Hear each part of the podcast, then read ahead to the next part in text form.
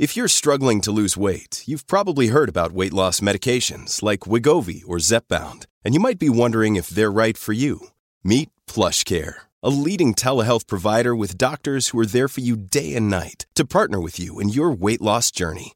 If you qualify, they can safely prescribe you medication from the comfort of your own home. To get started, visit plushcare.com slash weight loss. That's plushcare.com slash weight loss. plushcare.com slash weight loss. This episode is brought to you by Shopify. Do you have a point of sale system you can trust, or is it a real POS? You need Shopify for retail. From accepting payments to managing inventory, Shopify POS has everything you need to sell in person. Go to shopify.com slash system, all lowercase, to take your retail business to the next level today. That's shopify.com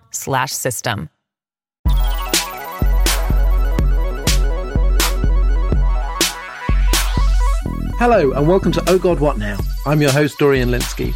Alex Andreou is an actor, writer, and very relevant this week, a former competition specialist who worked in the regulation of pharmaceutical markets. Hi, Alex. Hello, Dorian.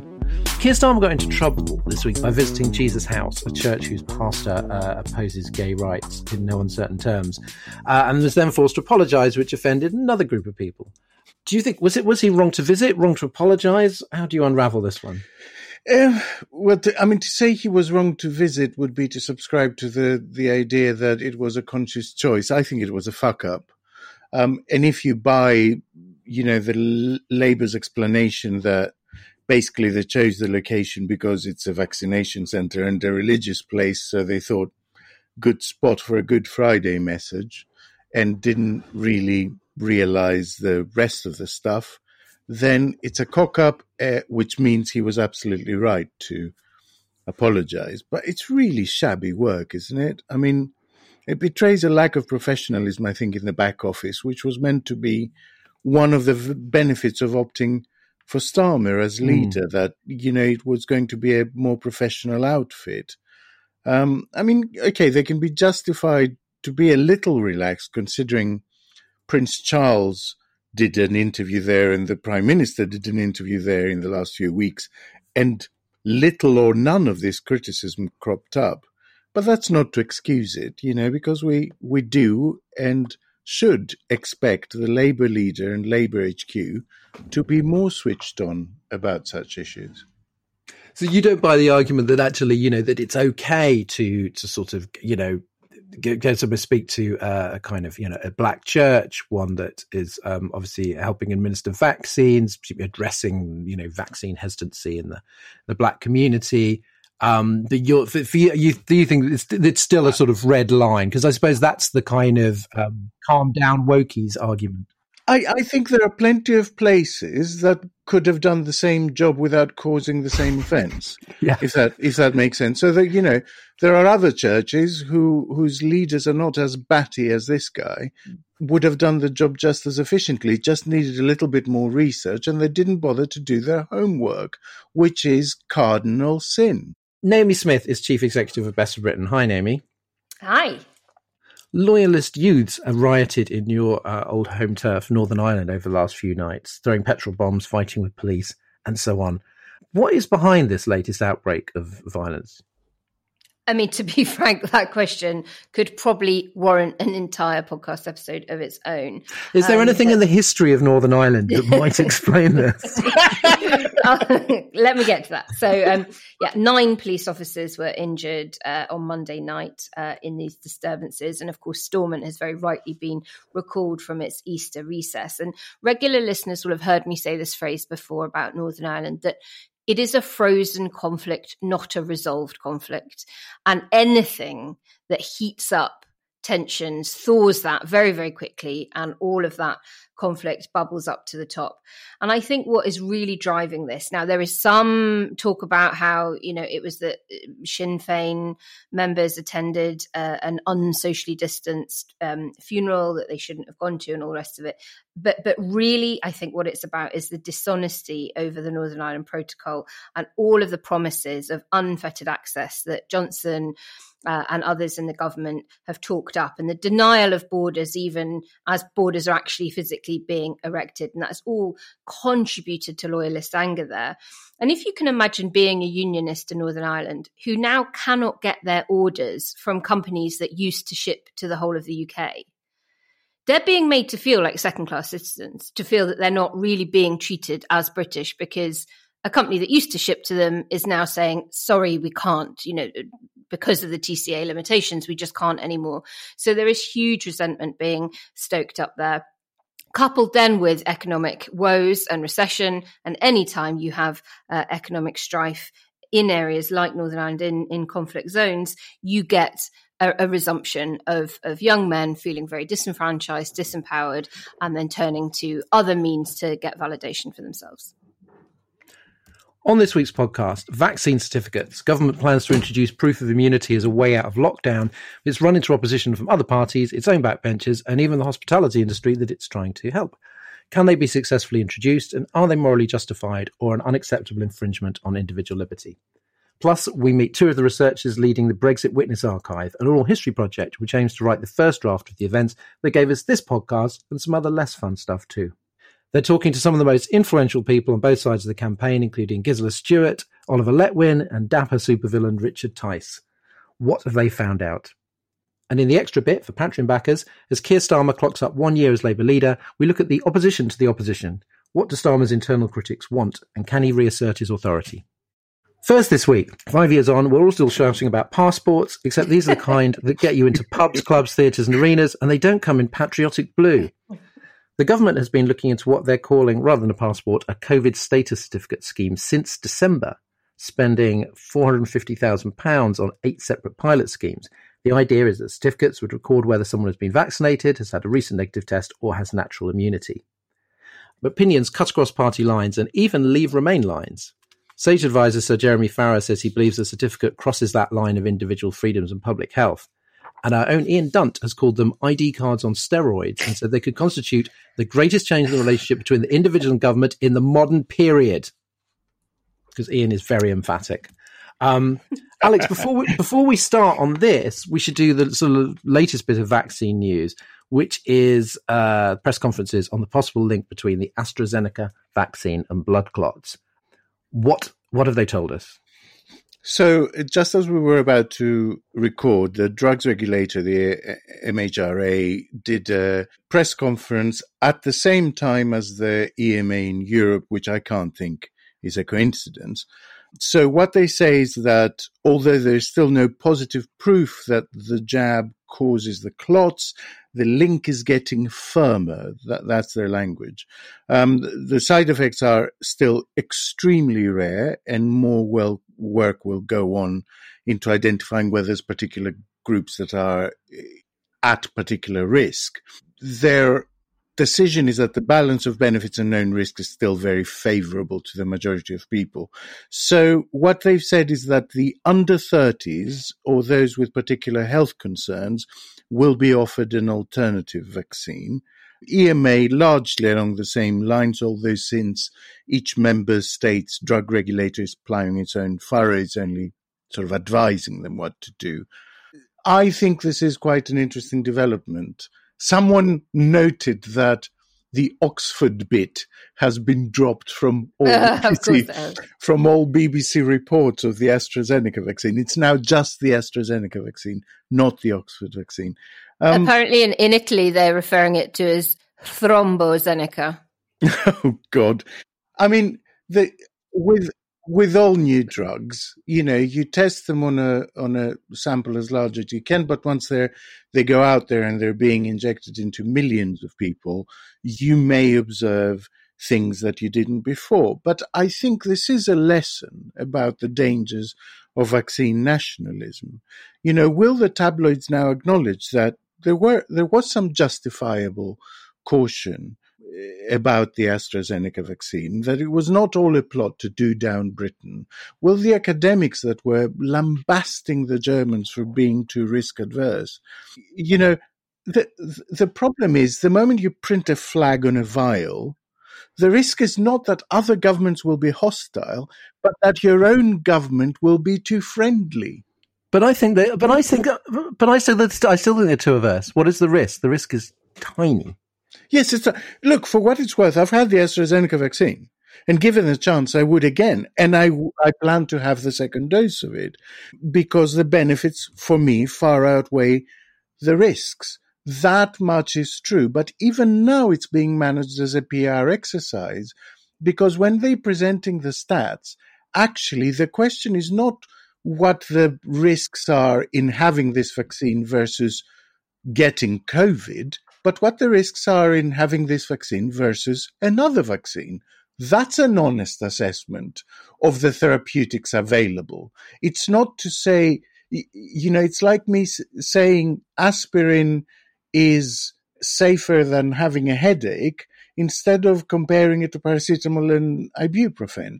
You know, there are other therapeutics out there. There are other vaccines out there.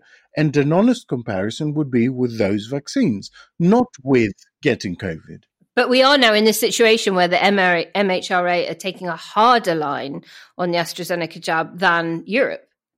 And, you know, the, the head spin that, that that is now for the Brexiters is quite extraordinary. I know. I mean, because that's the problem. The moment you invest emotionally in a drug, you become less objective about it. You know, politicians just need to butt out of this. The fact that we have a range of vaccines available is a is an international miracle. That's what it is. And it cannot be appropriated and misrepresented and oversold by populist shysters. So, Alex, returning to the certificate, the rationale is obvious. It's meant to enable reopening and to make everything safer mm. and to be able to, you know, that more people can, can get into pubs and restaurants without, you know, having to worry so much about social distancing. I mean, we're going to be t- unpacking this question, but, but instinctively, do you, do you buy it? What is your response to this idea? You know, I buy it, but with so many caveats that maybe I don't buy it. My, my opinion shifts on this significantly on a daily basis. I have to tell you. I mean, it should only happen after everyone has had the opportunity to get vaccinated, I think, mm. in terms of fairness, right? But then, if everyone has been offered a vaccine, and given the UK's exceptionally high take up rates, can it be argued that it's necessary? So, if 99% of the population has been vaccinated, do we actually need such a scheme. So it becomes a weird thing, right? Because you can't morally introduce it until everyone's had the chance. And as take up rates continue as they are, then once everyone's had the chance, you wouldn't need it anyway. So it's, it's quite narrow circumstances. But, but isn't it? It's not just passports, and the government have been pretty clear on that. It, it's also that you could have had a negative lateral flow test within the preceding 24 hours. So it, you know, it isn't just that only the vaccinated can go to pubs. Um, it's just annoying for those that aren't yet vaccinated that they would probably also need to swab their nose and throat and, and yeah. prove that they. Well, I mean, that's, that's one of the things. That's true. That's one of the things they're saying, and I think that's part of the problem that there hasn't been a clear plan um, put forward, and I don't sense they have a clear plan. What I get instinctively is that the government is just flying a series of kites to see how they're received, and I think this is causing more of a problem. Naomi, what I found really interesting about this is that it, it has, you know, divided people. Um, mm. uh, I'm pretty much uh, fence sitting on this one. I mean, Ian is obviously very passionately against, but I, I, didn't know until I didn't know until I asked Alex what he thought. I don't know what you think. What do you make of it? So I'm a liberal, um, and I was a very active campaigner against ID cards back in the noughties. But I think that there is a very, very big difference between those and the principle of the vaccine COVID passports, COVID checks uh, for venues.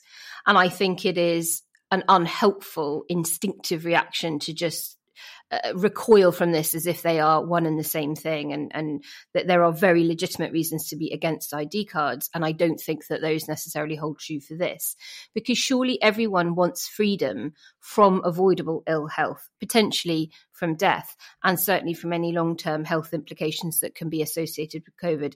And more and more of those are coming out every day, not least on the front page of today's Eye. One in three people uh, within six months of suffering COVID either develop a mental mental health or neurological problem. Uh, so, so you know, and that's separate from long COVID. So, in my view, and on balance of understanding of the associated authoritarian risks, and you know, I would rather any government bar this one was doing it. Um, I, like the vast majority of voters, it has to be said, am broadly supportive of the concept, particularly if they're time limited and have the sufficient provisions for those who can't get the vaccine for health reasons. I do object to the government plans on one thing, though, and that's that they seem to want to bring them in in order to end social distancing and allow mass meetups to happen. And that's madness because there are still millions unvaccinated, as we've discussed, and the vaccinated can still transmit the disease. Can they? Is that because? What's the science? Is, is science sort of certain on that? You know how how much transmissible it is in vaccinated people. As I understand it, and all caveats apply as usual. Not a scientist, not a virologist, not a medic of any description, but as uh, my understanding of it and, and, and reading around it is that you can still carry the virus. Uh, it just doesn't make you as ill, or, or, it has a lower risk of making you very ill, um, and that because you can carry it, there is a, a risk that you can transmit. Um, mm. I think it is a reduced risk, but but nonetheless, it is still there. Starmer said that the idea would go against the quote British instinct. Uh, well, people on the right are saying, you know, we're not a show your papers society um, because ever, ever, we're always on the verge of East Germany mm. um, in their eyes. And yet, um, even though I think a lot of people would say, well, you know, British people are culturally averse to stuff like this, recent Ipsos Mori poll, which I think you alluded to, found that 62% approved of the concept overall, you know, shooting up to, to kind of over 70% for certain uh, circumstances. Only 22% was strongly opposed. So is it just, are we just wrong about what we think the British instinct is? I mean, I'll, I'll, let Alex come back on this in a second because I think he's looked at the polling. But we know that while we may be less authoritarian than some countries, and of course we did famously get rid of ID cards, the average Brit probably is quite a bit more happy with an interventionist state than, say, your average Steve Baker type. Um, and, and there is this huge support for them, um, as we're seeing in the polling at the moment. So I, I think there probably is a, a misconception uh, and, a, and a, a, perception gap between what we as you know liberal yeah. commentary at Twitterati think and and what the average Brit wants in terms of their safety. And does the, do you think this sheds any light on on I suppose this debate about whether Johnson is, as was previously assumed, instinctively libertarian and only introduces restrictive measures when he absolutely has to, or whether he is a secret authoritarian who quite mm. likes who quite likes rules? Um, I mean, is your opinion of of what Johnson would like to do uh, changed at all? I don't think he is a secret authoritarian, no. Um, I think he is finally waking up to the fact that history is going to credit the UK with one of the worst handlings of coronavirus in the world, one of the worst and most avoidable death rates, given how much early warning we had and ignored. And I also think that he probably really, really wants to go to the pub and on holiday and thinks that the best way of making yeah. it safe for, for people to do that is via this kind of route. Good pub politics. Alex, in that in that Ipsos Mori poll, um, it showed that those in favour of the COVID certificates tended to be older, which makes sense because they've had the vaccine, uh, and whiter, whereas young people and people from ethnic minorities were more sceptical. Um, so, is there a, danger that if that if this did come in, there would be this demographic divide and a kind of i mean i suppose some i hate to misuse the word apartheid some people talked about like a social apartheid but you know something which which once again you know, it says to young people that kind of uh, comfortable old white boomers, yeah, uh, are getting advantages. Yeah, and I think what we have to acknowledge is that actually, you know, a lot of comfortable young boomers wouldn't mind that. You know, they they wouldn't mind going to pubs and restaurants where young people didn't have access to them. But I think it's really dangerous because it it makes my worry about it is that it makes vaccination become a thing that's almost compulsory, almost under duress, that there are these segments of social life that you can't access unless you have your vaccine. And I think considering, you know, what we're here today about vaccine safety, I am uncomfortable with compelling people to have it. And we, and also we, you know, of course, the talk is about herd immunity and about a certain percentage, and then that gives you herd immunity. You don't have to have hundred percent vaccination. But this this idea sort of seems to slightly give up on that on that concept. It, and again, it depends on whether you think those groups cross socialize. Because actually, if you have, you know, big nightclubs that largely cater to people who are under 25, then in that particular herd, there isn't enough immunity. Do you see what I mean? It, yeah, exactly. They're not all kind of. It's not like uh, it's not like a cross section of British society in every uh, every nightclub. It's not like you're going to get thirty percent pensioners going to raves uh, that will counterbalance, you know, because they've all been vaccinated. So uh, it's a difficult, it's a difficult judgment. You'd get better toilet facilities if that was the case. Um, so there are all these various concerns, and I think perhaps they, they sort of flood in because there is a there is a kind of an absence of detail. There's not a bill to hmm. discuss mm. here. There's not like a kind of uh, a, a detailed plan to examine. So some people worry that private medical data um, could be misused or accessed by big tech firms, and you know who exactly is going to be administering this if this is a, a digital. Yeah, I'm sure there's going to be a digital option. Other people worry that they could be the kind of basis for a kind of more permanent ID card. I mean, there's a lot of kind of sort of slippery slope. Who knows what's next? Kind of arguments. Do any of them worry you?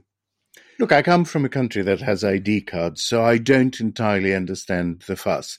I, I, it's peculiarly British in my view. The data point, however, is a huge danger and one that is not talked about enough because I can't see the system working without some electronic component, which means that you can be checked in, monitored, and checked out of various places. Data that both government and big tech would love to get their hands on. And, you know, I, I don't even know that we're talking about big tech firms accessing it somehow clandestinely or misusing it. I think this bunch of shysters in government at the moment, they, they'll straight up sell it. Or just lose it. I mean, today, um, and we're recording on, on Wednesday, it, it was reported that Facebook has had a, a leak of half a billion users' data it's gone largely unreported mm. today, but but Politico Europe covered it. So you know, it, it can be cock up as well as conspiracy yeah. that causes people's so, individual information to be out so there. It's a pretty, you know, these are real issues and they need to be managed really, really carefully. So Naomi, I mean, I suppose my instinct at the moment is is is is I'm not sure that this is going to happen, uh, even come to Parliament, let alone pass it. But one one sort of final question I wanted to pose to you is: Do you think it will encourage people to take up the vaccine? In order to sort of access all the parts of civic life that their uh, their boomer nemesis can, or could it actually inspire a backlash among the already hesitant? That, that, that it's it's not a nudge; that it's so sort of sort of strong arming people into vaccines, and those that are wary are just going to you know recoil, and have the opposite effect.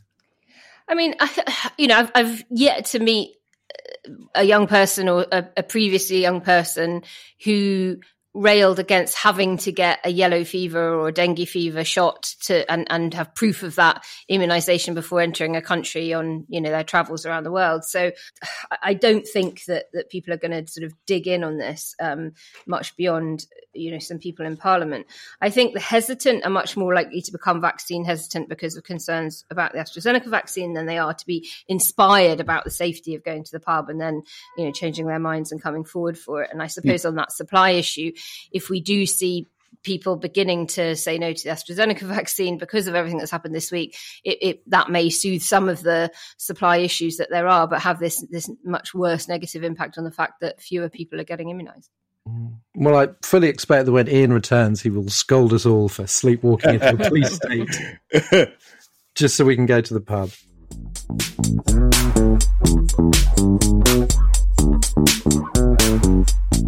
Now, some prime Brexit content for our hardcore listeners. We've often wondered how history will view the Brexit years. Now, researchers at the think tank UK in a Changing Europe are writing history's first draft with the Brexit Witness Archive, a project to collect academic research on Britain's relationship with the EU. Joining us from UK in a Changing Europe, a former civil servant, now senior research fellow Jill Rutter, and research associate Dr. Alan Wager. Hi, Jill and Alan. Hiya. Hello. So, what's the what's the thinking behind this? When did it originate? I think it originated uh, sitting in Anand Menon's office, thinking about what might we do.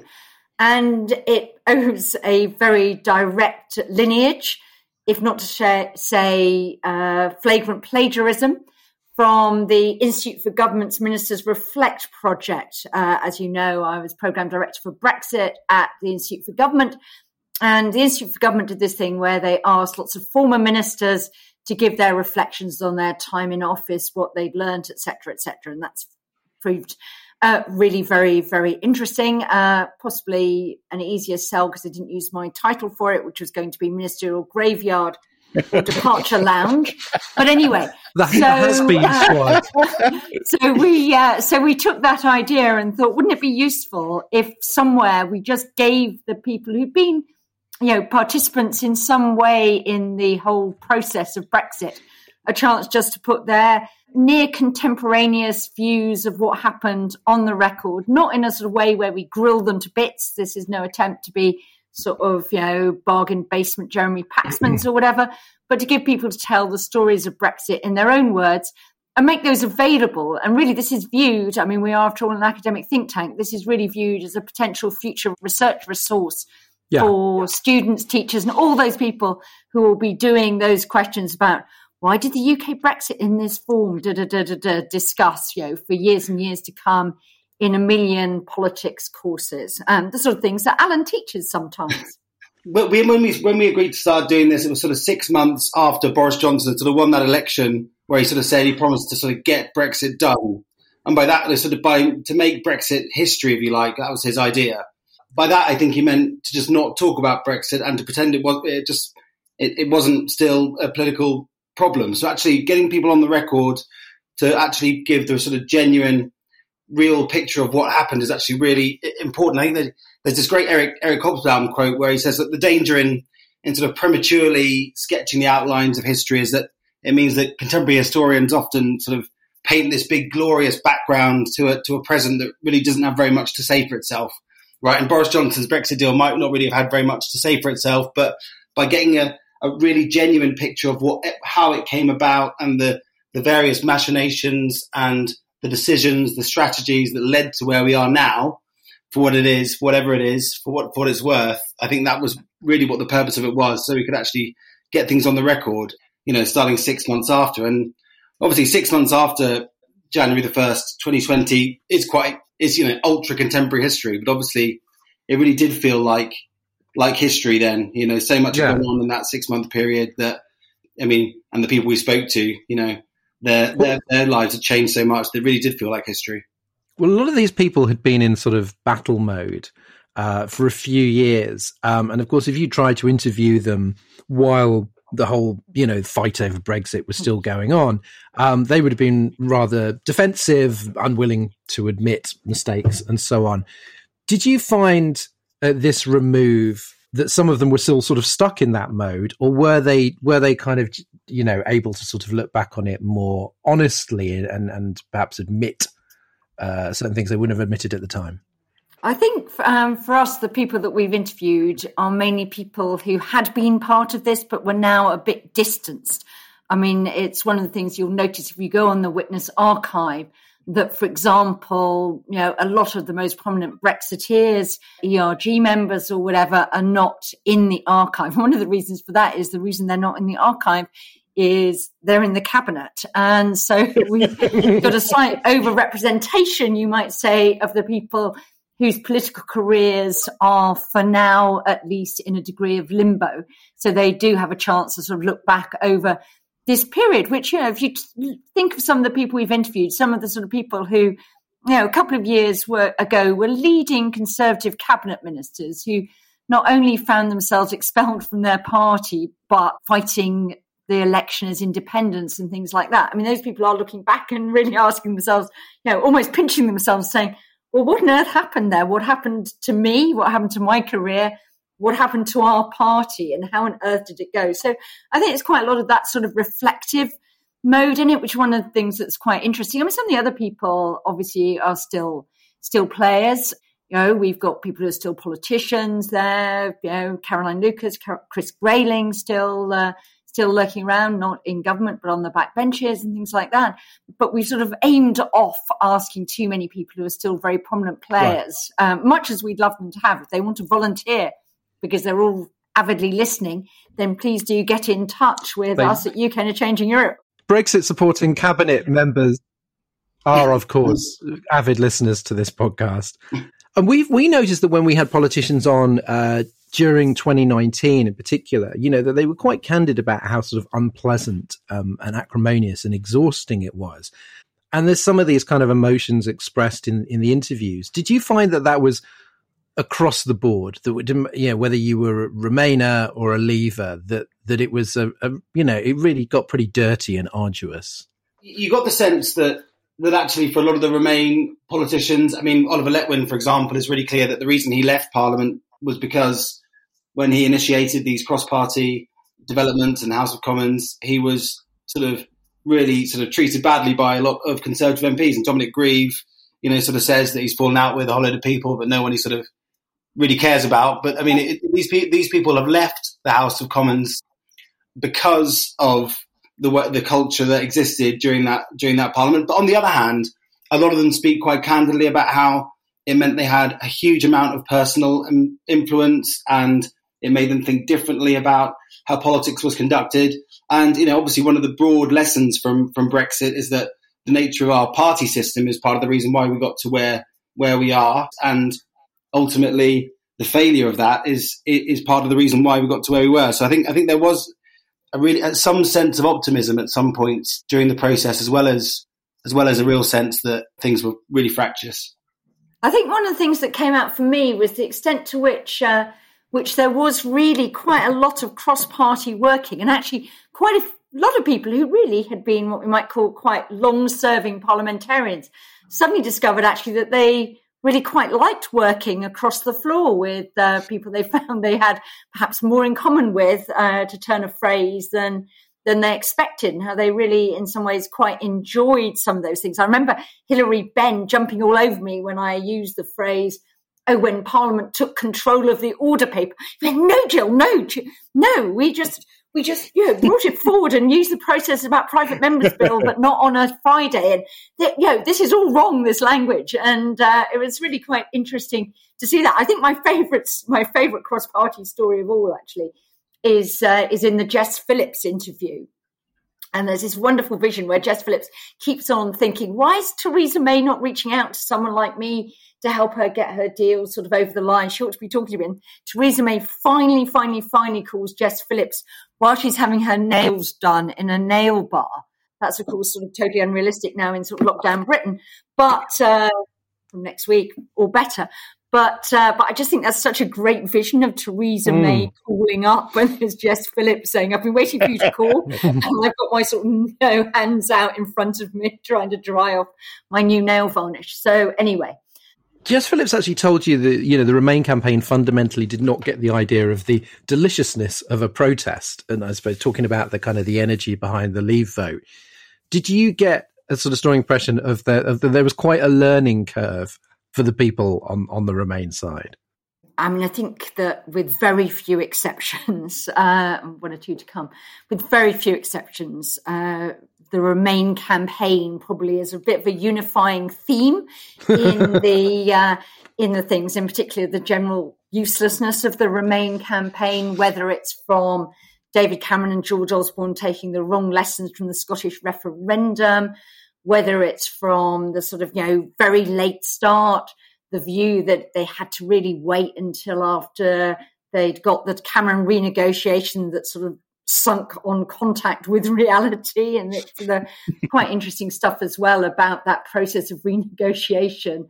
Uh, building to a big sort of crescendo at the council to sign it off that turned into a sort of damp squib. And then, you know, the Europeans saying, but we've given you so much, we've given you so much. Surely this has brought the uh, brought the referendum home. It's now a slam dunk, isn't it? And we're going, uh, no, nobody's going to pay any attention to what we've just spent months agonising with you guys over. I thought that was all quite quite interesting. Um, and it's almost like when those sort of light bulb moments, which I think the last light bulb to turn on possibly is Oliver Letwin, as when you know the people giving us different accounts of when they realised that Remain was in difficulty and not going to win. And the one I really like is Oliver Letwin, who is a sort of last holdout, still thinking that Remain's going to win. Um, but anyway, so it's quite interesting people dawning on that, the gradual sort of you know moments that they wake up, they go to an event or something like that, and suddenly realize uh, realize that actually quite a lot of people they thought would vote Remain are actually going to vote Leave, and this could go very horribly wrong. This episode is brought to you by Shopify. Do you have a point of sale system you can trust, or is it a real POS? You need Shopify for retail. From accepting payments to managing inventory, Shopify POS has everything you need to sell in person. Go to shopify.com slash system, all lowercase, to take your retail business to the next level today. That's shopify.com slash system.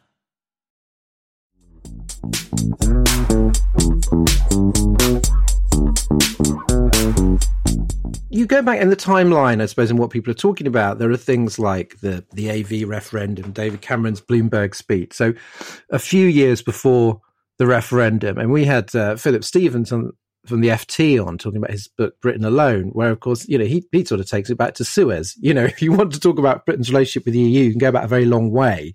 Did you have a sense that like there was a in terms of the remit of the interviews that there there was a sort of a you know a cutoff that there was a point where you were going to start the timeline? Yeah, so we started most of our of our interviews sort of in 2010 or, or later. I mean, I remember we spoke to spoke to Chris Grayling, and he and the first question we asked him was about his time as sort of shadow Home Secretary when they made the tens of thousands uh, announcement, and he sort of said, "Why are you asking this? It's got nothing to do with with Brexit." Of course, obviously that hmm. Decision did have sort of everything to do with everything to do with Brexit. But, but if you take the view that the Bloomberg decision was pretty much a strategic mistake, a mistake of sort of political agency, then the obvious point to start is the rationale behind the making of that decision. And most of the people we spoke, spoke to, almost indeed all of them, thought it was a mixture of sort of chutzpah, a, a sort of a tactical mistake over strategy, and so on. So I think you have to start from the point that actually something fundamentally went wrong when David Cameron was prime minister, when he made that decision, that from there flowed the Brexit to some extent. So you can go back as far as you want in terms of structural reasons, but you have to put actual weight on that on, on the on the failure uh, of David Cameron when he made that Bloomberg speech. I think. Have you done Gordon Brown? Because so many of our tribe, Remainers, I guess, trace back to that encounter between Gordon Brown and Gillian Duffy, the, the sort of moment when government was on the back foot about immigration, where they failed to sort of defend the choices they had made in the 90s about immigration, and that really they'd been on the run since then. Uh, I think that we haven't actually asked Gordon Brown, uh, and actually, no one's really mentioned the Gillian Duffy moment. But I think what people have gone back to, if you read Gisela Stuart's interview, she thinks that actually the Blair decision in 2004 to open up immigration to the A8, you know, economically beneficial to the UK. You know, it comes out in Jonathan Faull's interview. That was how the EU regarded it. Couldn't understand why the UK was suddenly crying foul and saying we need to do something about this. They were looking saying, but actually, you guys done quite well out of it, haven't you? But I think you know some people do trace it back to that. It's quite interesting if you read Caroline Flint's interview she talks about the way in which government wasn't really focusing very much in that sort of brown time. She was Minister for Europe on Europe as an issue and how impervious the Labour Party was during the period out of office, the 2010 to 2015 uh, thing. And this is really different from the Conservatives at thinking about why was UKIP increasingly attractive to some of their voters. And you get this impression from Caroline Flint that she's sort of a bit of a lone voice they're saying, look, we need to pay a bit of attention to these concerns that you know people mm. in hmm. my constituency are expressing uh, in terms of you know being quite attracted to the message they're getting from Nigel Farage. So I think there's a number of factors there that are that are really interesting. I mean, we could have gone back and maybe if we get some of the long-time Eurosceptics, we get Bill Cash or someone, we'll have to go back to Maastricht and all of that. I think you can sort of you know trace mm. these antecedents way way back to whenever. Yeah, I'm slightly surprised Philip Stephens only goes back to Suez actually. and some we try a bit harder. Yeah. Some, the Holy, um, Holy Roman Empire or something like that. some of the interviewees are obviously pretty demob happy. Others still seem like a little cautious. Were you feeling sometimes that there were people who might perhaps want, you know, a return to frontline politics who were still self censoring and that you'd almost want to sort of come back to them at some future date to get the real story?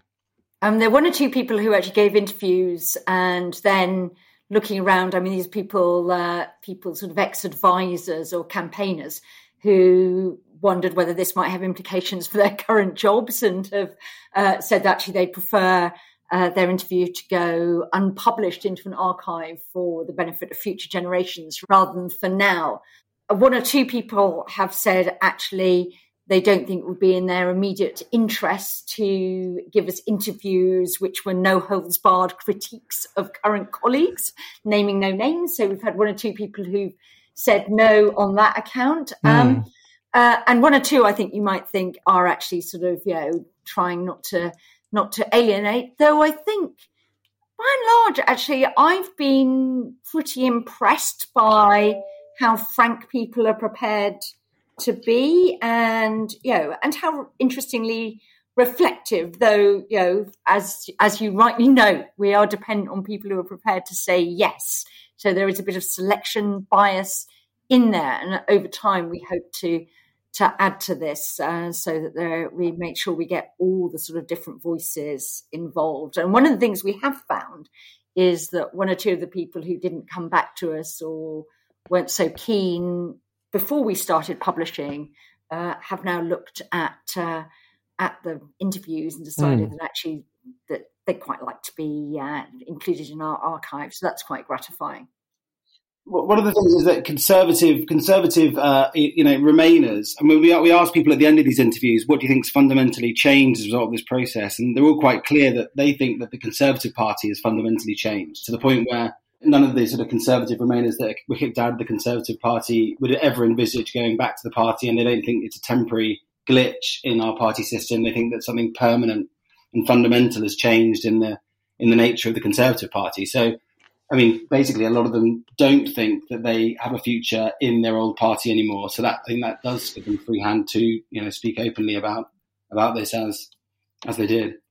You focused on interviewing parliamentarians, former parliamentarians, but obviously there were a lot of other actors in and around um, both the Leave and Remain campaign camps. Was it an active decision not to interview any of them? That you know the people that had headed up uh, Britain Stronger in Europe, Leave.eu, vote leave, etc.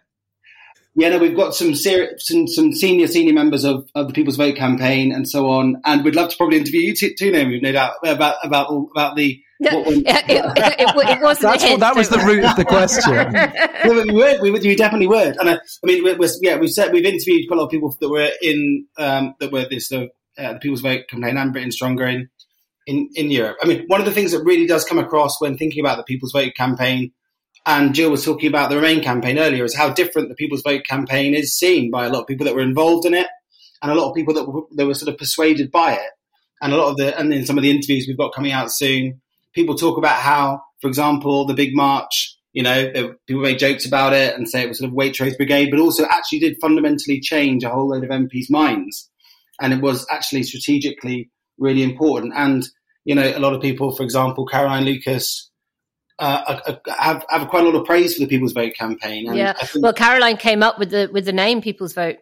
Oh right, yeah, they, she, she coined the phrase. Yeah, I'm not sure she claimed it in the interview. Yeah, but so so yeah, I think I think that there is um, one of the easy things. You know, the classic, you know, cliche history is written by by the winners. I think one of the one of the things that does come across really clearly in these interviews, though, is that is a lot of the strategies and campaign tactics of the People's Vote campaign move the debate quite fundamentally, particularly from the spring of 2018 to the autumn of 2018. It's in quite a fundamental way, mm. and that, that does come across quite clearly.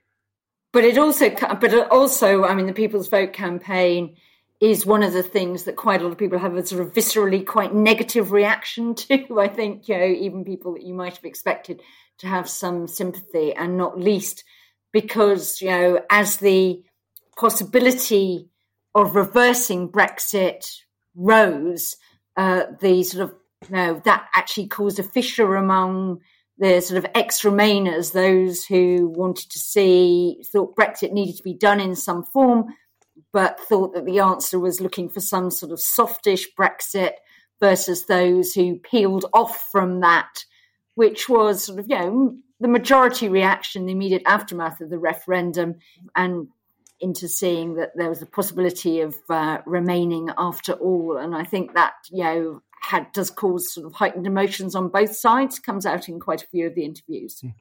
Well, Jill, finally, there's, there's um, you've got some great people so far, but presumably, you know, there's there's a lot of, of people. You know, there's nobody really not going to want to hear from who who was involved, and some of those, whether they're cabinet members or shadow cabinet, Keir Starmer, for example, they're not going to want to do this for a while. Is it an open ended project, so sort of indefinitely? You know, five years from now, people will you know, will still be being interviewed for this, or is, is there any sort of deadline, or is it just this organic thing that, that you would just wait, like a hunter, a hunter waiting in the undergrowth. Hunter, the hunter waiting for people to sort of, you know, the prey to be. Uh, for their careers to collapse. From the herd and stuff like that. You get dropped and we pounce instantly. Um, it's a bit like the Ministers Reflect archive, where they look mm. for a reshuffle and see who's lost their job, and they, uh, after a brief grieving interval, get a letter saying would they like to take part in the archive. And you do actually get some people there whose uh, careers revive and who, uh, where their new private offices immediately check out what they said, particularly about whether they sacked their private offices straight away. Uh, Liam Fox, I'm thinking of you. Uh, so there are people we would like to get. There are some people that we may go back to now that we've got a sort of possibility of archiving this long term at the University of Essex. So some of the people who said they didn't think that these were for publication, you know, within the time frame of funding for UK and a changing Europe. So at the moment, the deadline we're confronting, uh, but this is a matter for the Economic and Social Research Council, is that at the moment, UK and a changing Europe is only funded through to April of next year. So uh, our ability to go on doing this depends on whether that funding is extended or if not, may have to be transferred elsewhere. Um, there's a parallel exercise our colleague Katie Hayward at Queen's University Belfast is about to launch an archive there looking at Ireland and Northern Ireland. You'll note that we actually haven't done interviews with the big players over there, and clearly that's hugely important to capture as well, mm. uh, because Northern Ireland emerged. I mean, one of the big things that comes out of our interviews is the extent to which people didn't anticipate this massive issue of Ireland that we mm. talk about every day. So she's going to do that in parallel. So I think it would be great if this could sort of develop over time and become a big repository of all the key players' views, not just those that happen to be available and willing to play in the window that we've had so far. So I hope it will go on and I hope it will be really, really useful. But actually, even if we do no more interviews, actually, we've got some more to come. Uh, we're in Purdah at the moment. We've got some more to come uh, that we'll start releasing as soon as we've got local elections and those devolved elections out of the way. And we're adding to the file all the time. You know, hope that even so, it's a really valuable contribution to people who want to understand this extremely insane period in British politics. And they're well worth reading. So, where can listeners find these interviews archives? So, you go onto the UK and a Changing Europe website, www.ukandeu.ac.uk. Hoping Alan's going to yell if I've got that wrong. And then you'll see a button that says Brexit Witness Archive. Click on the Brexit Witness Archive, and you will then find all the interviews, nice big pictures um, with people all sort of listed in alphabetical order, which sort of makes you realize that people in the Brexit party seem to come towards the end of the alphabet. But anyway, so we've got quite wide, quite wide coverage there, and we'll be adding to them, adding to them all. And what we tend to do is we uh, we tweet out when we release them, and if uh, Alan and I have time, we do a tweet thread with some of the selected highlights. But the selected highlights are never what you should read. You should always read the full interviews because there's too much good stuff in there for a tweet thread to do justice to them. We'll put a link in the show notes. Thanks so much, Jill Rutter and Alan Wager. Thank you. Cheers. Thanks for having me.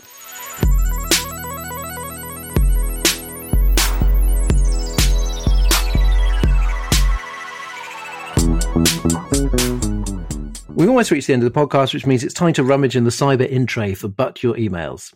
This week, Nick Simpson says it's 2030. A Labour led coalition has won the next election and brought in an STV version of PR.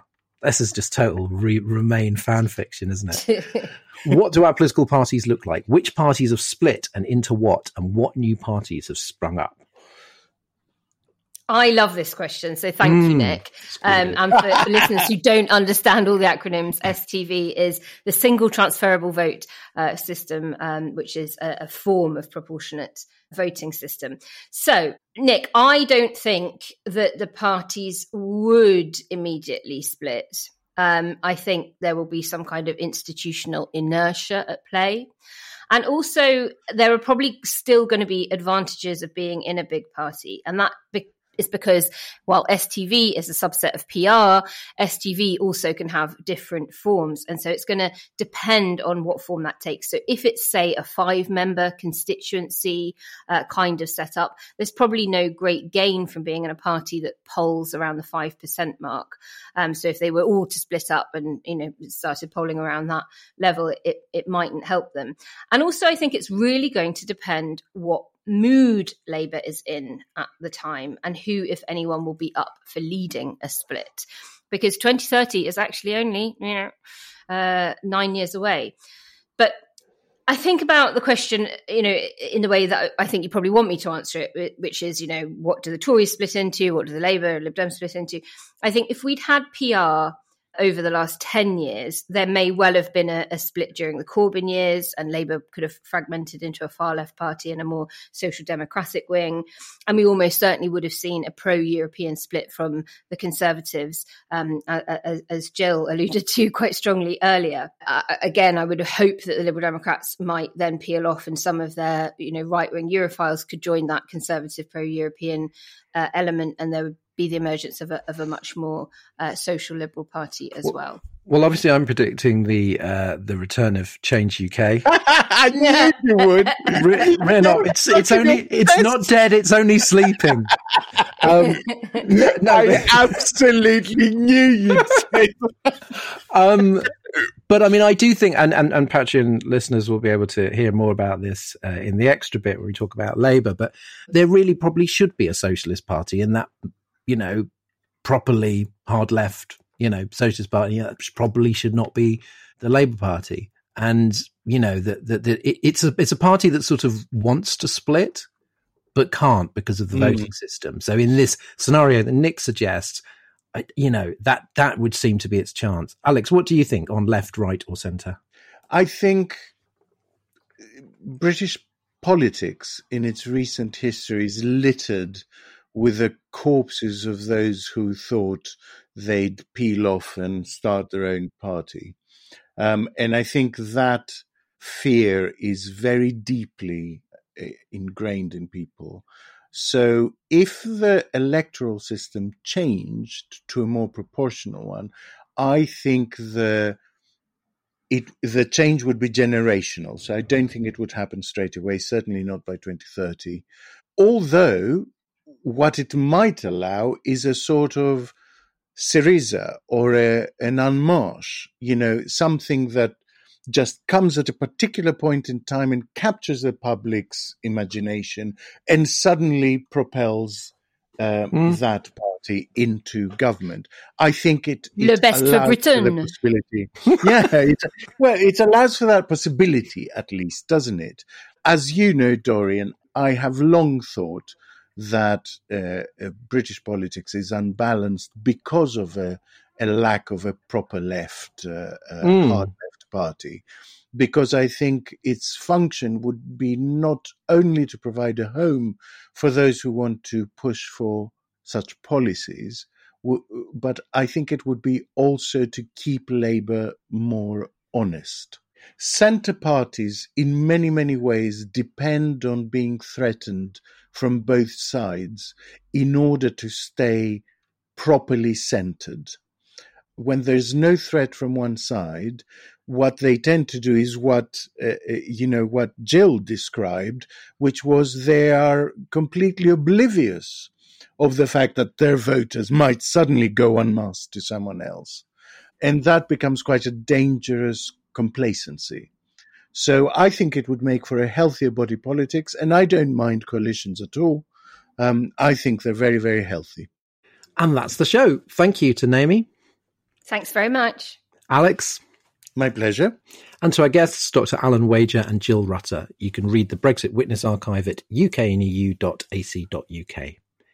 If you're a Patreon backer, stay tuned after the music for this week's extra bit, where it's Year of Keir time. Now it's our theme song, Demon is the Monster by Corner Shop, and the traditional thanks to our latest backers.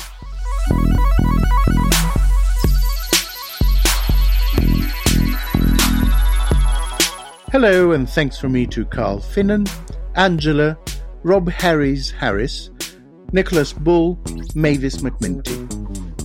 And greetings and thanks from me to Mark Dolby, Susan Hamilton, Jamie Whiteman, Ingrid Sharp, and Lala Sunblood. And thanks from me to Tim Mulford, Oscar Smith, Mike McQueen, B. Pesky, and Lindsay.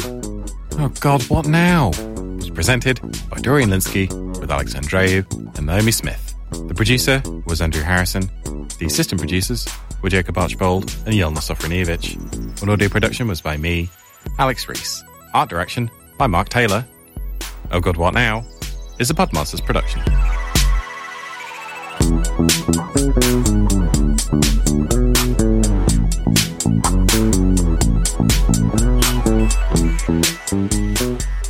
Now, welcome to the extra bit exclusively for Patreon backers.